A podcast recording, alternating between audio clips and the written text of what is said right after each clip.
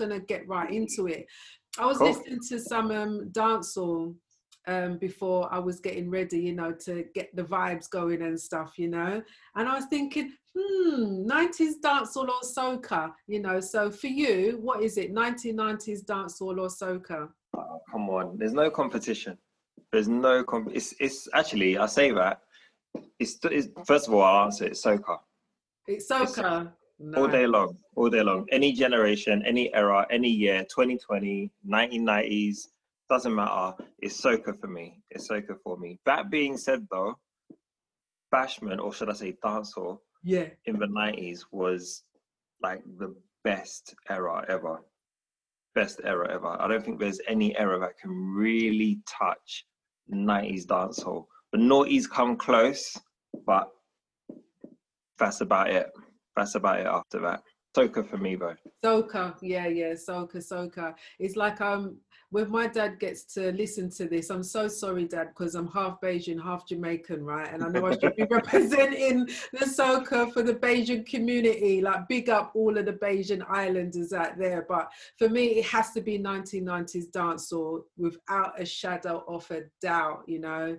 Um, got so many good memories of that era Mm. and that music and stuff. Okay, lovely. So we're going to deep dive into everything about um, your career as a law lecturer. I know you have a passion for law and all Yeah. things about education, and I know that you are a brilliant educator.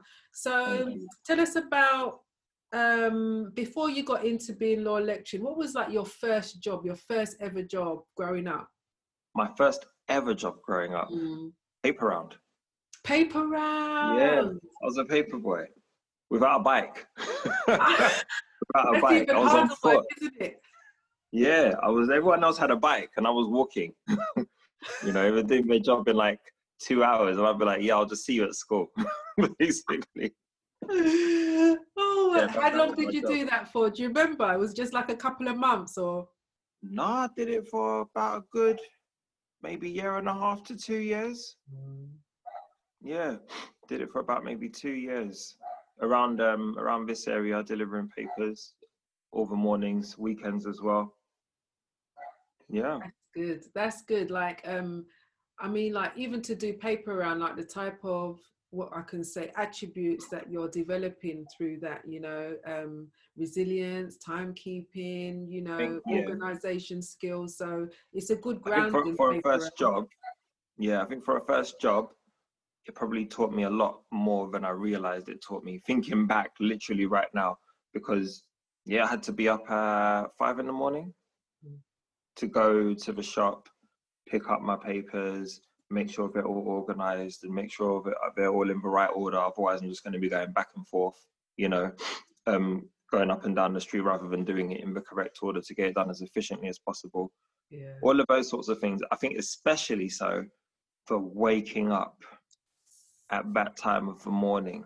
You know, for what was back then, I think I was getting twelve pound a week. Twelve pound Twelve a pound, yeah, young people don't laugh at me. Twelve pound a week was, was bits. Yeah. Yeah, it was bits 15, 16 years ago. You know, I was able to do some things like that. But yeah, the, the idea of waking up at that time, it wasn't a lot even then, but it was, it was, you know, it was okay. It was basically my pocket money without me having to ask my mum for it. True. But the idea of waking up at five in the morning to go and deliver papers for, for what was going to be 12 pounds every, every Sunday, you know, um, does require a certain resilience and yeah, I'm going to do it. I think there might been a lot of people like, mm, it's not worth it, you know. So as we fast forward into um, your role, I want us to get some insight because I'm sure there's going to be somebody listening to this to think, do you know what? I want to work as a college lecturer, but what Yeah. is it like? I mean, like, what are the type? What, what is your typical day? How would you describe your typical day as a law lecturer? What do you do? Typical day as a law lecturer. Um, right, it's quite weird because I mean, I'll give you my typical day now. I work in a school, and my typical day would be me coming in at about eight o'clock. Um, I'll basically settle myself in. I've, I've got a base classroom. That might change, of course, right now because of the whole COVID thing. So a lot of um, logistical procedures might differ basically. But typically, I'll have a base classroom. I'll go into my room where I teach all of my lessons pretty much, make sure I've got everything in order for the day. Um, I'll do that from eight o'clock. Then I'll have briefing that I need to be down for at 8.45 for any important messages that will be going on throughout the day, any deadlines that need to be met that day or anything that's happening after school that I may or may not have to attend, etc., etc. From there, it's form registration. I've got to basically make sure everyone's ready, um, everyone's marked present, absent, late, and what have you. Give them important messages as well.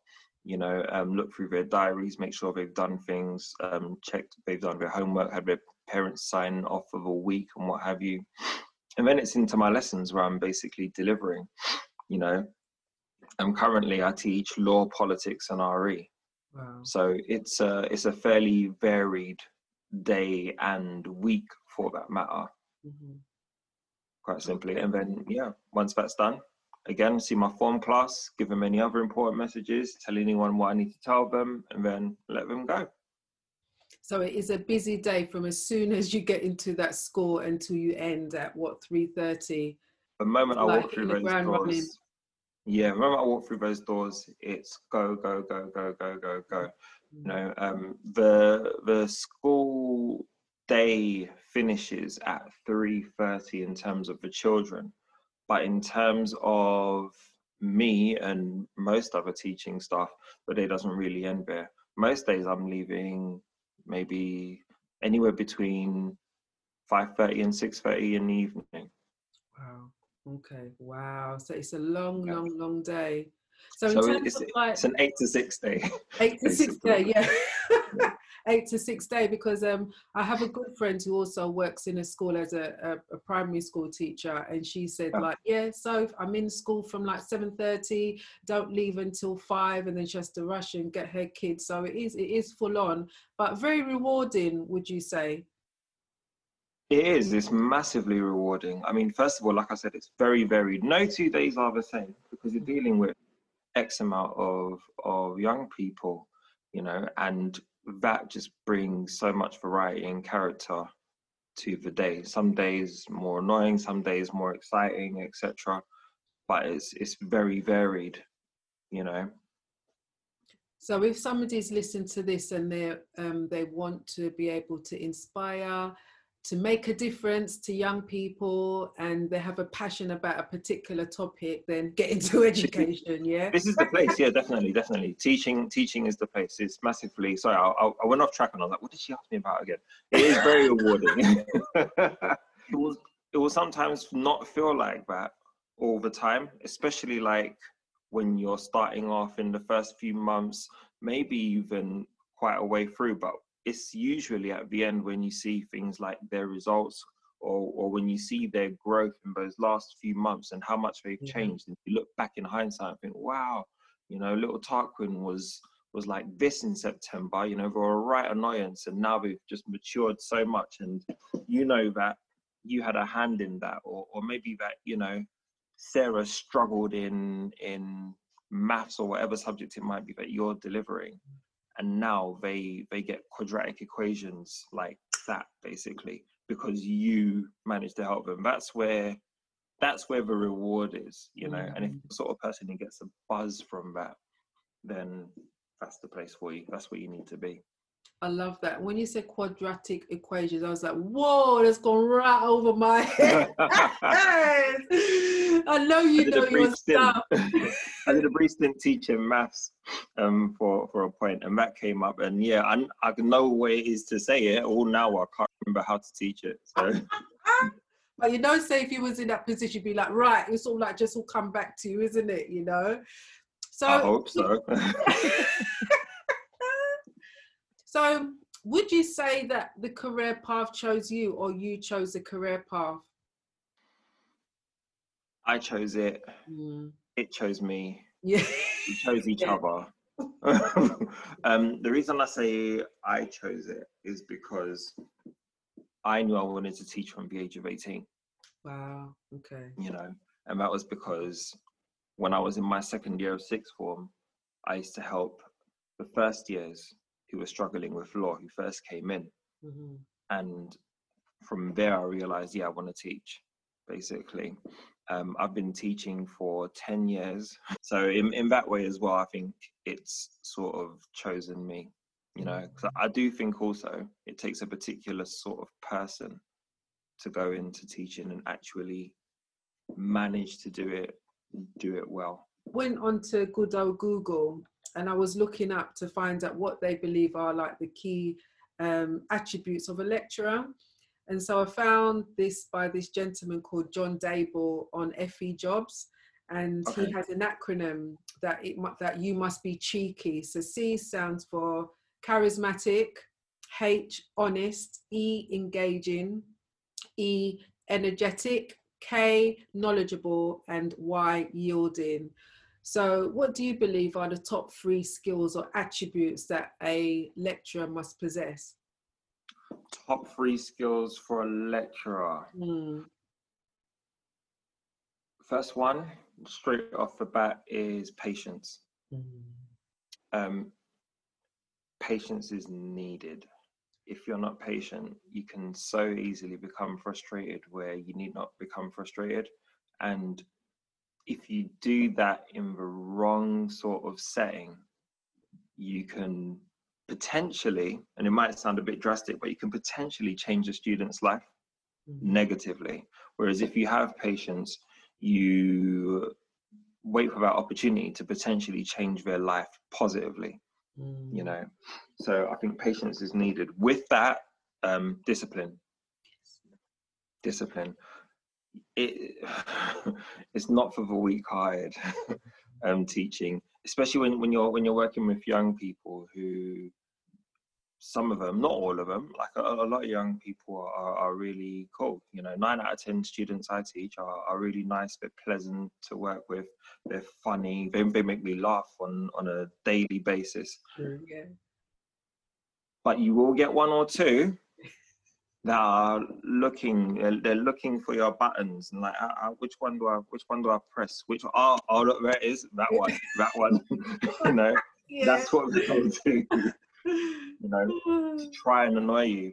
And you need to have discipline to overcome that and not rise to it because you can, it's easy to become the person who starts matching their energy and then it just all spirals out of control.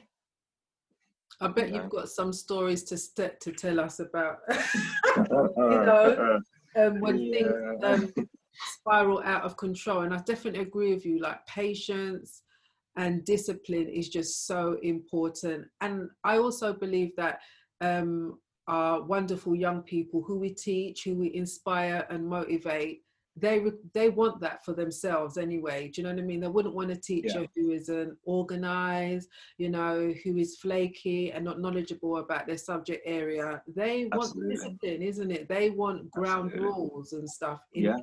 in the classroom because um, I was I remember like last year I was um, delivering a class and um, I was thinking oh I want a, a different way of teaching ground rules.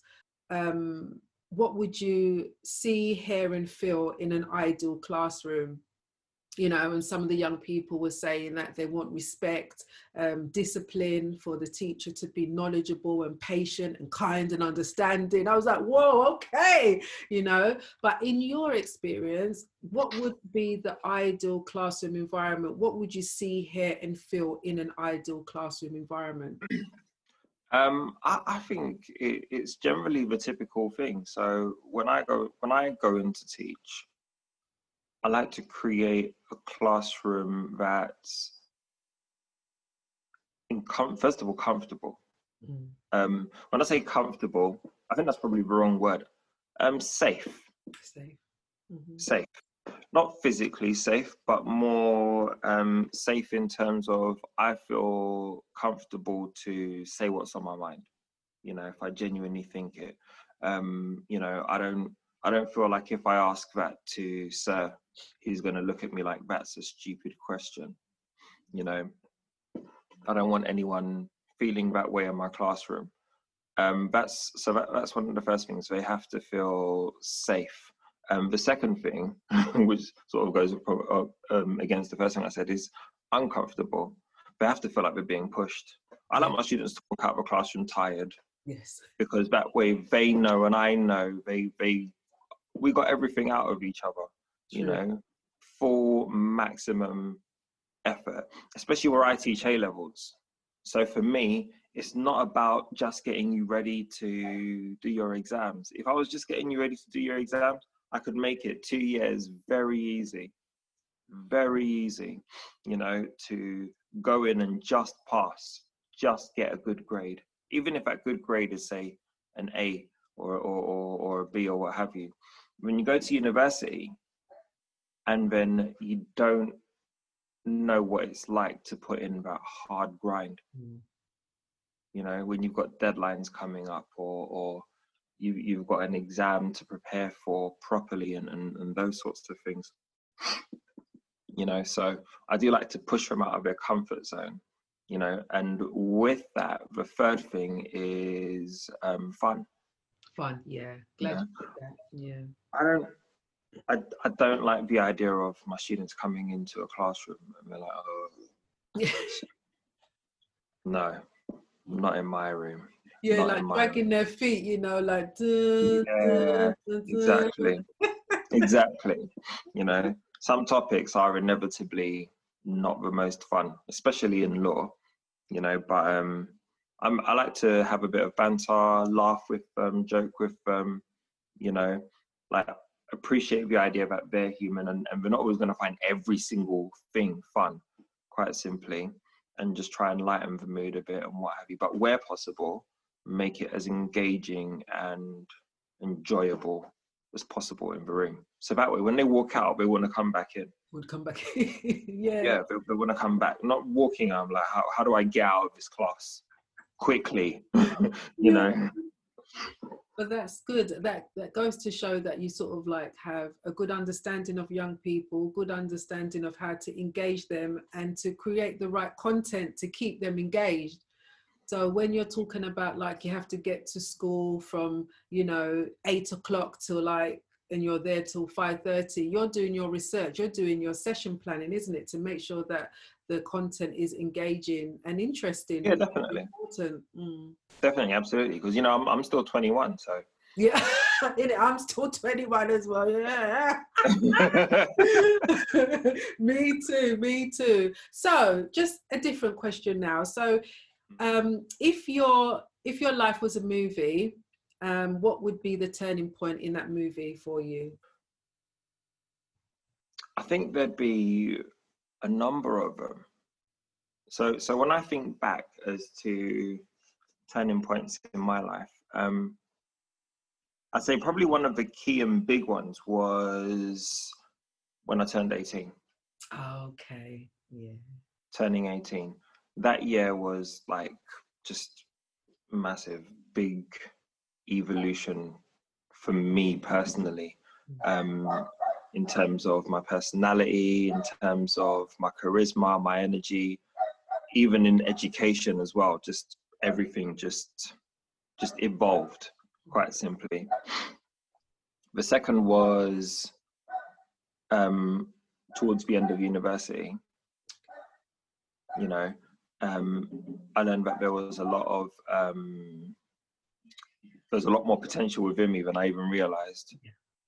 You know, and then going into the world of work. You know, that was a big turning point as well because I started realizing that with my potential, although I have potential and, and a lot of skills behind me, there's a lot of other politics that could be involved with it and whatnot. And then it meant that I had to sort of adapt in a, in a particular way to different environments. I've worked in a lot of places, especially in education, a lot of places over the last 10 years, you know, so I've learned how to sort of adapt and, and fit in basically quite quickly and get along with people. That's awesome. Yeah.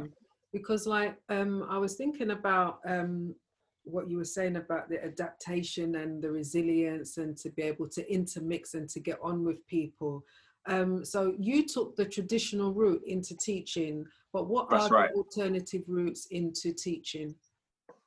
Um, so the traditional route was what I took. That was basically did my degree, and then I did a PGC in post-compulsory education. I know one thing that um, is around is teach first now, isn't it? Yes. So if you've got if you've got a first um, first in your degree, then you can just go straight into education, and you're sort of learning on the job in a school, which I hear is quite rigorous but is also one of the quicker ways to get straight into it. And you're getting paid as well. Yes. Yeah. Getting paid. Obviously, not a full teacher salary, mm. but it's basically like, um, if you will, professional apprenticeship. It is, yeah. It's, it's, it's, similar to that, I suppose, isn't it? Mm. Because one thing about the Teach First program is that you have an opportunity to sort of like gain skills and knowledge whilst on the job. Yeah. so when you said rigorous, it definitely is that you are, you know, um, hitting the ground running and you are in a school and you're learning about all of the school's politics, ethos, values, as well as getting to know how to teach type of thing, you know. And then your route is that you took the PGCE route, but then it was, was it more classroom based or lecturing based? Teacher training, I do believe the um, course itself and learning was once a week, if I remember correctly. It was every Wednesday or something like that. And then the rest of the days were opportunities for me to go and teach and gain my hours. I think you had to get 150 hours by the end of the academic year and have all of those recorded and signed off. but yeah, a lot of it was um, in the classroom teaching teaching people law, you know, um, someone A level, someone access to higher access to higher education. Yeah, because um, I was thinking about, um, my gosh, how you started out. You done your PGCE, then you went into a school. What was your first experience like? Your first teaching job like? what is one memory that sticks out for you? My first teaching job. My first teaching job was in a college in Southall. Okay. And um, I remember what was my first day like? Oh my gosh, my first day. my first day, I got there. It took me ages to get there because I live in Ilford. Drove all the way to Southall and got in with like about 15 minutes before my lesson. And literally, as I walked in, met my manager. He gave me a textbook, walked me to the classroom, and said, "Yes, so you're going to be teaching them uh, like a politics class." Walked me and said, "Hey guys, this is Andre. He'll be teaching you from now on." God, that was it. Oh, okay. I think he done the register for me because obviously I'd never done it before, and then that was it. I was, and I was just felt like, yeah, uh, hi, you know, and and you know for to be perfectly honest, I winged it. And that was literally where it was. I got thrown in at the deep end mm. and I was like, well, you better paddle your backside off. You're like, yeah, basically, just keep just going. um, it was, it was, that was a lot. And the idea of getting through just, just that first day, even getting through that first day was tough working there was tough period i think if, and, and that's one thing i'll definitely say to people like your first year of teaching especially if you go and do the pgce if you do the pgce it's nothing like um, doing it full time you know? You go into a full-time role where you're teaching what's up to maybe like 23 hours a week. Okay. Um it, it's a new level of difficult. I used to come home and I'd, I'd fall asleep on the table trying to prepare mm. for the next day alone. Mm. Because the other thing is that you still you're still building your resources most probably. You know, you're still finding your way of teaching and and you're still getting used to how to organize yourself as well as getting used to that college's way, you know, or school's way whichever whichever one you're in, and the way and, that, and the way that they do things. You're still getting used to all of those sorts of things. Your first year is definitely the toughest year. Mm. That's interesting because um, I, I would definitely agree. I remember again one of my friends who's a primary school teacher, and it wasn't even the first year, the first few years, it was tough because, as you said, a key point about creating resources and sort of like finding your groove, finding what your teaching style is like. So, if we're reflecting back, you know, to your younger self, what advice would you give to your younger self? You're 14 years old, and you're thinking about, you know, possibly getting into education to be a lecturer, um, what advice would you give to your younger self? Oh, I was 14. I wasn't thinking about teaching. Ah, I love it. Yeah. yeah. Let's, yeah. let's start off there. I wasn't thinking about let's no tell teaching. the truth now, innit? yeah, yeah. Let's be, keep it 100. Let's tell the truth. 18 was early, but definitely at 14, at 14, I, I wanted to play basketball. Oh, you know? okay. And if I could go back, I'd have told myself, you you need to go and play ball, basically. Go and go and do it, do it relentlessly. At 14, I lacked a lot of confidence. Mm-hmm. That's why mm. 18 was such a massive evolution for me, and probably of, of the three that I spoke about. Turning 18 was like the biggest turning point for me wow. of all quite simply. But yeah, so although I played and although I was good, like really good for my age, didn't want to go to play like with a team and try out for fear of not being good enough and all of those sorts of things. Um, that lack of confidence also fed through into like my work ethic in the classroom as well. Mm. So if I was looking back, I would have just told myself, no, no, no, no, no, you need to just go and do it like that this turning point that you're gonna have at, at 18 it needs to happen like yeah. right now bro at 14 you need to just go and do it stop worrying stop worrying because what you do people will be impressed by quite simply you know so you just need to go and do it yeah mm. yeah like you're the guy and you don't even know it yet i had to tell myself so like, you are the guy yeah you're that you're guy. You're the man. yeah, stop stop looking down. Stop walking like that. Stop yeah. it, bro. You're the guy. You're the guy. You got this, you're intelligent. Yeah. the girls like you, you just don't know it. Yeah, you don't even know it. Myself everything. Everything. You don't I myself everything I needed to hear. you don't even know that you are the man, you know? Oh Put your crown on your head and walk exactly. up. You know, exactly. It's awesome because while she was talking, you said basketball, and then um, it brought me back to my um, one of my favorite movies, Love and Basketball, with um, yeah. Lathan and Omar Epps. And I was thinking, say if you had a movie and you had an opportunity for a celebrity to play you, who would that person be and why? It's gonna be a toss up between Denzel and Will Smith. I'll let them fight it out. Ah. I'll let them fight. no, I think if I was being realistic, if I if I had a film, yeah, I'd, I'd probably say it was. I'd probably say it would be Will Smith. Will if Smith. that's who I would want it to be, at least anyway. Mm. You know, um, because again, especially at that turning point of eighteen, I became that sort of cheeky guy. You know, um, smart but funny, and, and all the rest of it. And I had very much that sort of um, character, mm. basically, as I started getting older. So tell us about your very special talent, Andre. Um, I don't know if I call it a talent, but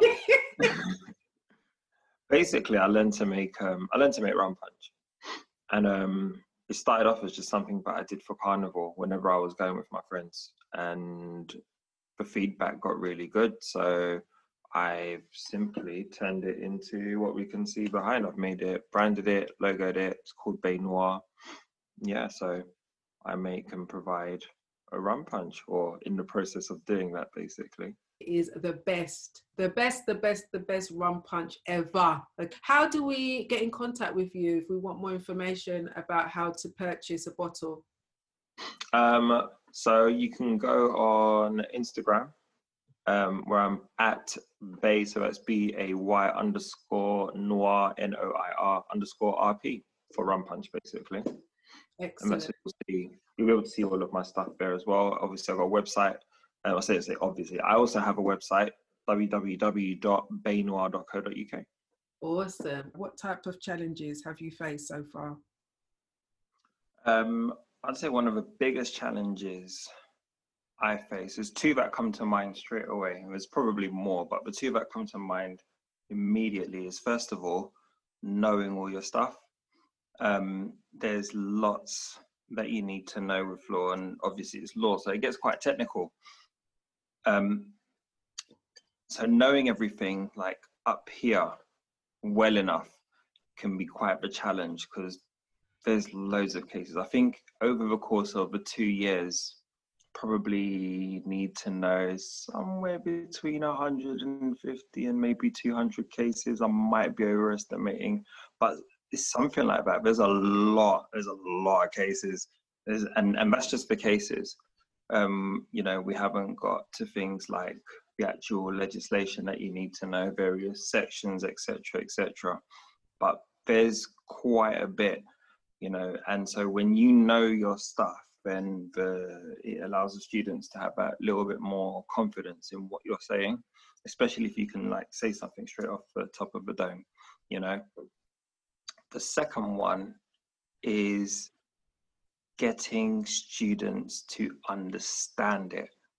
Right. You know, and that's where it gets really complex and tricky, basically. If if you can't get them to understand it, you you can lose you can lose your whole class in that moment, basically. And that can be very difficult and challenging. I've had moments where I'm trying my level best to get them to understand the concepts and it's just not going in and it's like beating a dead horse you know and you can you can lose them depending on the sort of class you got you can just lose them entirely from that moment and it becomes very difficult to get them back so you have to be able to sort of gain an ability to make certain things um, accessible mm-hmm. to students you know if i go into a classroom and i start talking about statutory interpretation the literal and the golden rule and you know start throwing out latin at them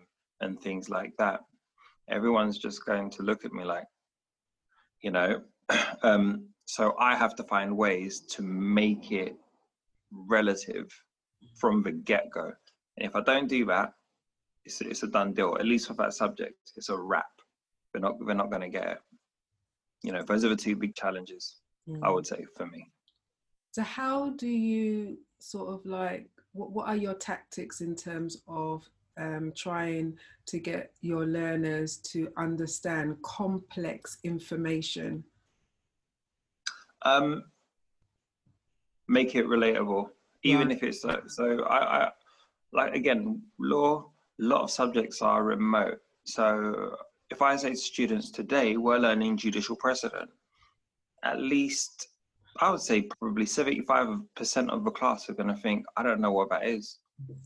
And that's the title. That's the title. I haven't begun explaining anything yet, yeah. which means that potentially I can lose a student from the title because right. it's I don't know it. It sounds like gobbledygook. That yeah. makes it threatening. I feel intimidated shut down. Yeah, I, I don't want to know. I don't want to know anything about it now because it, it just sounds it sounds like too much, mm. you know. So I don't even start with the title. You know, I'll do things like say, guys, um, first thing I'm gonna do is um, you're gonna write down everyone in your family and then put them in order of hierarchy. Who has the most authority in your house? Who has the least authority in your house? You know, and then we we explore that we mm. start looking at things like, oh, so if they say something, does that mean that it goes? Like everyone has to, everyone has to follow that decision and what have you. And or what if everyone had the same level of authority? Would that be structured? Would it work? Would it be chaotic? And why?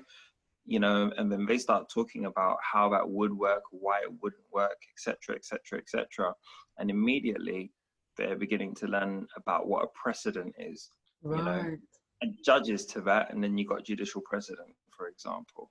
So I take remote concepts and make them accessible, make them relatable to something that they understand very well, you know. And once I, to me, I, I call that laying the foundation. And once mm. you've laid that foundation, the rest of the subject becomes a lot more easier to understand.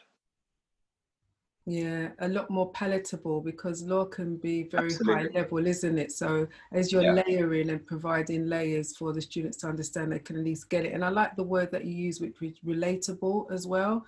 So um, we're in post-lockdown coronavirus and stuff. So how has the new age of like digital tech, you know, um, media, information, how has that impacted your work so far?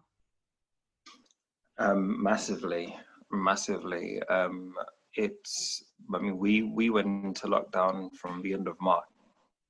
You know, so I haven't been in work since then, and I've been teaching online. So, for me, the difficulty with that is how do I keep my students engaged? How do I um, keep them understanding the material that once again could be so remote or so difficult to to grasp you know unless you're in front of me to say oh sir i don't understand could you go and explain that again or or yeah. ask very specific questions that you would normally ask in a classroom that opportunity is now lost you know that that was um that was a massive impact for me so one of the things i started doing was just basically adding in um, voice notes because I didn't want to just attach my my PowerPoints. So I explained everything vocally as well. So anyone who understood the PowerPoint flew through the PowerPoint themselves, and anyone who didn't um, basically listened to me explaining it. And what I would do is I would basically put in a scenario at the beginning and say, right, so we're going to imagine, you know, Bob does this to Sally. Sally's upset. She wants to sue Bob, blah, blah, blah, blah, blah. And then as we go through the information, I keep bringing it back to Bob and Sally, back to Bob and Sally, Bob and Sally, Bob and Sally. So that way they, they, it's a little bit more accessible basically. And then along the way, they can still ask questions and post it online and what have you, um, which was, I guess, the best of a bad situation you know. Um, but I feel like there was some positives from it because I'll be using um, that online that online platform more when I go back. Yes. To work, you know, and I'll and I'll still be adopting some of those same things because what it sort of showed is that there's a lot of people who can access information that way, and so it means that a little less spoon feeding is necessary. I don't need to do that. I can sort of encourage their independence that little bit more. Okay. Yeah. Once again, get them ready for university, which is what I was saying earlier, isn't it? Mm. It's not just about it's not just about getting a good grade. It's about being ready for the stage after school or college yeah preparing them from for adulthood and life isn't it at yeah. the end of the day? That's exactly yeah absolutely. doing, you know? That's it. Because um i'm just thinking about like so far your career up to date. What three words would you sum up your career so far to date? Tiring challenging rewarding you know? It it definitely has its pros and cons it's not for the faint-hearted. It's not for the weak-minded and the undisciplined. I would I would definitely say that you can easily get caught out in working in education, working with young people, quite simply. You know, mm. like I said, but you, most nine out of ten they're fine, but you got about one that will try and push your buttons, and you have to be ready for that.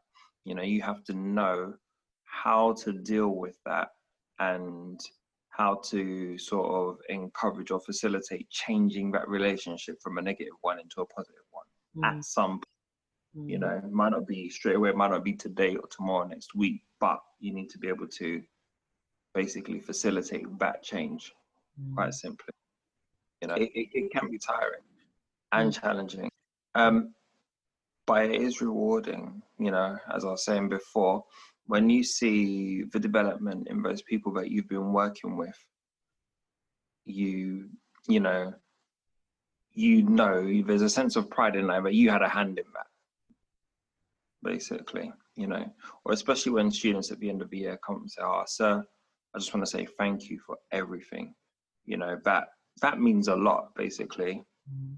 And that's that means a lot. You do, isn't it? Really. Yeah, basically. I mean, that and I need to pay bills, but um, yeah. All right, forget about no, that. But, talk. but if, if if money were an issue, no, definitely. That's that's the reason why I went into it. That's why I knew I wanted to teach from the age of 18 because when I was helping my friends who were um, studying law, I was in my second year and they were in their 1st mm-hmm. you know, knowing that I was helping them with their homework and they were going from like B's and E's to from for some of them C's, some of them B's and, and a couple even A's within weeks that like really that done something for me right here. So I was like, I want to be a teacher. I want to be a teacher, and that was it. There was there was like almost nothing else like in my way for that. No other distractions. I just want to be. I just want to be a teacher. Mm. It's awesome, you know, because um, I'm thinking about all of the the A levels results students do. Um, how did they do at first, or how did they do a few days after right. the government? a few days after, isn't it? Which do you want to know? yeah, how did they do a few days after the government done a turnaround of the A level results? Hello, yeah. Oh, they did all right actually. They did all right. Um, there were, there, yeah, they did all right because at first they were they were downgraded. Seventy five percent of my students were downgraded. Wow. Uh, approximately 75% of them. Mm. And that was really, really disappointing, you know. Um, and then obviously they did that little U turn, said, nope, we're going to go with mm. teacher grades. And yeah, it was back where it sort of should be. So I was happy because there were certain students who definitely deserved A's, mm. you know, and they got those. Good. They got those, I think, one or two even A stars. A couple were upgraded as well, you know, which is good. Which is good. So, yeah. So they're saying, "Thank you, sir. Thank you, sir." Have you, had, have you had an opportunity to see your your wonderful um, students? Have you seen? I didn't actually, unfortunately. I wanted to go down on results day, but um, mm. yeah, the kids are. I was I was home with the kids, so I wasn't able to go. Okay. I was able to go.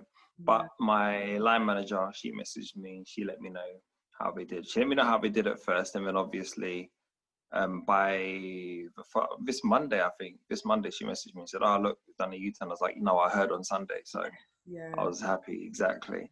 Awesome, awesome. So the power of education and life lessons. Um, I was mm-hmm. watching a color on YouTube, and he was sharing about um, the importance of education and the lessons he's learned from that journey. So um, yeah. he said that education should be fun and challenging. So finish the sentence. Education should be empowering. Empowering. Wonderful. It'd be empowering. Um, I shouldn't, and I think education is um, notorious for sort of doing this, and basically that is preparing um, young people to just be a part of the workforce. You know, um, one of the things I like, like I used to work in uh, in a college in Brooklyn. I loved working there, but a lot of um, not really clued up about the realities of of what's out there you mm-hmm. know in terms of like the corporate world and professional world and what have you. And a lot of them like some of them doing a level some of them doing BTEC but a lot of the ones who are doing BTEC they thought it was just about getting you know a merit or a distinction and getting them and just going to university just so that they could go to university. And i used to have a lot of conversations with them at lunchtime you know we used to talk a lot in in like big groups and what have you. And i used to tell them like if you're not careful yeah you're it's going to be too late or, or you're going to be very you're going to be a lot older when you realize that you went to nursery where your day was set up for you. You had your whole timetable and schedule. You went into primary school with the same thing, secondary school with with um, the day set up for you. You're told what time to be in, what time to go into class, what time to sit down, what time to have your break, what time to eat, and what time to go home. All of that is told to you by another. The same goes for university with a little bit more freedom, but it's the same rules pretty much. And then when you come out of university,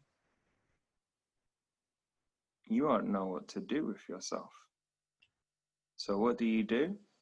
You go and get a job where somebody tells you what to do, when to do it, how to do it, when you can break, and when you can go home again. You know? And so you're sort of willingly giving up your um, autonomy. Mm. Meanwhile, no one's told you how to file your taxes. No one's told you how to be self employed. Ain't nowhere in the curriculum telling you how to invest in stocks, shares, forex, futures, bonds, or anything of that nature. You know, um, because somehow quadratic equations matter more. um, you know, the, these are the things that they're not telling you. And those are the things that actually make you autonomous. You know, not no one tells you how to how to balance a book or how to buy a property, the process of, of buying a property. Yet, most of you will want to buy a property. Mm. Go figure. So, it doesn't empower under the illusion of empowering, mm.